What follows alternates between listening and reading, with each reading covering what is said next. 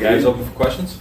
Brandon, I know last year was an injury season for you. Uh, how frustrating was that, um, kind of going through that experience? Uh, it's always frustrating whenever your season's cut short. You know, that myself and many others who had kind of season-ending injuries, it's, it's never easy. But the good news is I took the time to kind of work on a lot of my weaknesses and just transform the best player I can be because I, you know, I was pretty much had a, a year of off season. Right. So Did that did the injury occur in the Hall of Fame game, and did you know initially that it was going to be what it ended up being?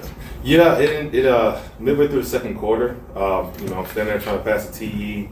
You know, I tried to snap the end, I just felt a pop, and then it was like stronger than I've ever felt before, like a really strong cramp that just didn't go away. So I got to the sideline, you know, did my strength test, and about 90% of my strength was gone, like instantly. So, Brandon, in this league, when a guy goes through an injury like you, it's very rare for a team to keep him around. They did, and Carmen said yesterday, it's not just skill, it's character with you. He likes that in the room. What does that mean to you in a league where they cut people so quick? They kept you, they believe in you.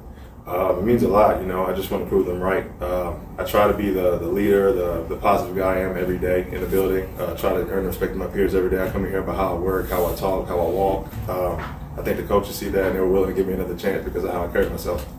When you Brandon, what was the recovery process like? Like, when did you feel like, okay, I'm, I, I'm good to go. I, I trust this. How long did that take? They told me four to six months um, initially, so that would have been uh, about December. And about mid-December, like in December, I could have came back. You know, if I wasn't IR for the season, I was about. I felt like I had a punch. I, you know, was good enough to play. But I'm glad they didn't, you know, push me out because I had more time to get all of my strength back. So, you know, as football players, we'll push through anything. So I would have pushed through it, but I wouldn't have had the full strength that I needed. But I could have did it. When you have that so much time, you know, downtime to kind of like, you know, be away from the game and kind of rehab, you know, what are how do you keep yourself high in high spirits? Uh, just watched a lot of film, and then being around my teammates still. Like I would still go to the O line dinners. I'm still being in the team meeting, trying to lift them up, trying to just be around them because I know they're going through the grit of the season. So I'm trying not to be that, you know, I be oblivious to what they're going through, but at the same time, just try to rally the guys up and still find ways to be a leader without, you know, having to be in the mix with them. Brandon, last last year before the injury, I mean, you were in the thick of a pretty open competition on the right side of that line, especially. Um, how have you seen the, the competition change between what it was in last year's camp and this one? Uh, it's, it's still a tough competition. You know, Jermaine Eluemunor played really great last year. Thayer played really great as well. So, in order for me to even be in the mix, I have to step my game up because they both have evolved in the following year. So, every time I see them kind of do it right, I'm trying to get right up there with them, you know, because competition breeds excellence. So, it doesn't do anything but help us all if everybody else is getting better.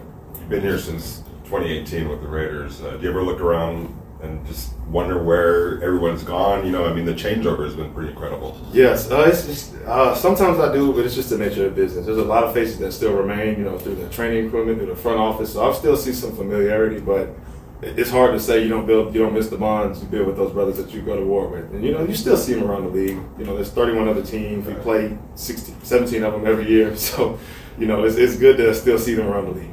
Even though you're in a out of the joint practices over the next couple of days. Uh, great competition. You know, uh, they're coming to compete with us with everything they got. We're going right back at them. You know, it, in, in the end, it's just going to be some high, some high quality, intense competition. So I think they're looking forward to it, just like us. You and Colt have been here the longest of any of the Raiders. How's it feel? Is that weird? And, and do you embrace kind of that, that kind of role? Oh, it's, it's definitely weird. You know, we'll, we'll look at each other and, and be like, "Who would have thought?" Huh? You know, we just we have those moments where we, we kind of give us that look to be like, "We're here," you know. But um, I don't. Our work's not done. We keep working every day. We try to be the veteran voices of this group, especially seeing how we've had our ups and downs in the six years. So we try to help people through the ups and downs. Who was your vet when you were when you were first got in the league? Oh, boy, we had a great room. Uh, uh, we had, you know, obviously uh, Kelechi Osemele, uh, Gabe Jackson, Rod Hudson, Donald Penn, Jon Feliciano, who's going to be here uh, coming tomorrow. So we, I mean, they just kept, they all took us under our wing. But I would say probably the most, the most kind of welcoming was probably Gabe Jackson because he's the one that took me under his wing to go train in Mississippi to really help me kind of see how the NFL is supposed to be. What, kind of stuff did he tell you apart? I mean, obviously, you know, technique stuff I guess you can work on, but what kind of stuff did he tell you about staying in the league and being a, being a pro and all those kind of things? Um, just it, well, one of the things that he told me, and most of the vets told me, that it's harder to stay than it is to get in the league, and I see it every year. You know, they they, they try to replace us all. They're drafting. They're they're trying to find ways to get better. That's their job. They're scouting. You know, their job is to try to evolve every position if they can. So, you know, he said you're either getting better or getting worse. So my goal is every offseason to try to work as hard as I can to get better. When you hear that as a young player, do you believe it? I mean, it, it's one of those things that I'm here, man. I know what I'm doing. Or do you like, do you actually like trust it and say, okay, I, I understand that? I uh, I believed it because as you remember, me and Colgate, I tell kicked our rookie year, so I knew this wasn't the best we could do. so uh, you know, I, I knew there was we there, there was a better flight. I knew that in order to get what we wanted to be and to show the product that they seen in us, we had to keep working. So he kept working, I kept working, and you know, we're blessed to still be here year six. Brandon, what is it about Carmen that you guys buy into him as a coach and a person? Uh, he's he's personable. You know, um, I don't. I think he was. I don't think he was blessed to play this position, but he, he's able to relate to us. You know, he, he teaches us the technique, the schemes, everything, and he kind of knows the rigor of the season. So he's able to try to feel what we feel, but we just buy into him because he, he he's passionate about what he does. And we know he's trying to lead us with the right intention, so we follow. You talked, about staying engaged last year, which probably I'm, I'm sure helped a lot. But were there mental hurdles that you had to overcome? Oh yeah, yeah. It's um, it, it's never it's never easy to be on the sideline. Even if you're in the season and on the sideline, it's still never easy. So um, you know, it, you you you have this vision for yourself to come in and evolve every year, and it's just cut short. So. You know, obviously you be the teammate, the leader that you can, and rally behind your teammates. But at the end of the day, you still want it to be you. We all want it to be us at some point. What have you seen in uh, Kolton's growth, uh, both on the field as they want, also locally in terms of being more guy in the locker room, moving a lot of presence? Um, every year he's starting to speak up more. Um, he, you know, he, you know, Colton. I'm gonna call him a church mouse, but he's not outspoken by any means. Like he's a nice guy, but he's just not the first one to break the ice in the room. That's his character. Um, but he works hard every day, and even if he don't say much, if he don't lead by vocal, he leads by example. He's, you know, one of the first guys in the building.